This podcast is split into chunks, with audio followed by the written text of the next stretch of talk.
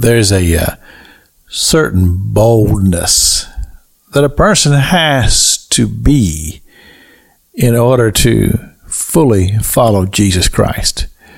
Now, I'm not trying to uh, make you to believe that this boldness is that which would come from the carnal realm because it would just be carnal. But I do believe that there is a spiritual boldness. And the Holy Spirit will give you that boldness if we desire it and if we're willing to ask for it. But the thing is, is that Jesus himself tells his disciples, he said, the, the shepherd is going to be smitten and the sheep will scatter. And of course, uh, Peter, he was, uh, I mean, he was offended by those words. And he just made it very, very clear that no, he's not going to run. But he did. And not only did he run, he, he denied that he even knew Christ.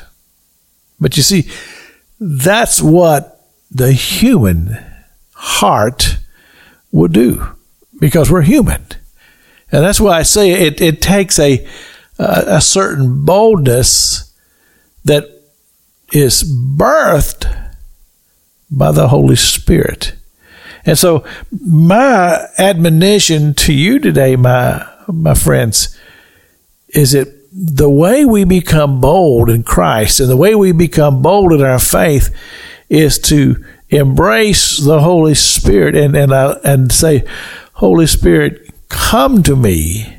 Holy Spirit, you fortify me. Holy Spirit, you give me spiritual boldness that I be would be able to withstand the storms of life and that whatever comes against me, I'll be able to proclaim that I am a child of the King and I am full of the Holy Spirit and boldly proclaim that He is Lord.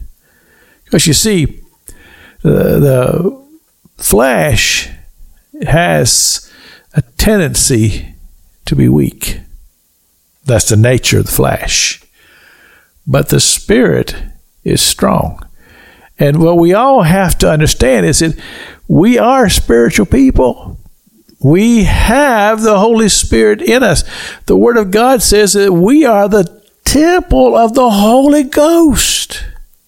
We are the temple of the Holy Ghost. And the Holy Ghost lives in us.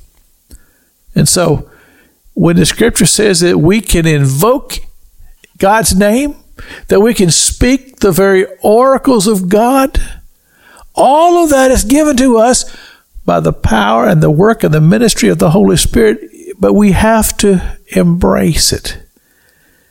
And I've said many times on this broadcast, it, it just, it's just a shame that so many people push the Holy Spirit away because they've they've come to an understanding in their heart and mind that's just not representative of who the Holy Spirit really is.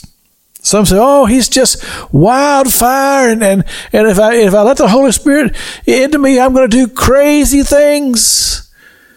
Not necessarily, because the Holy Spirit is a sweet presence that wants to build you up in your most holy faith and lead you into the very presence of God the Father.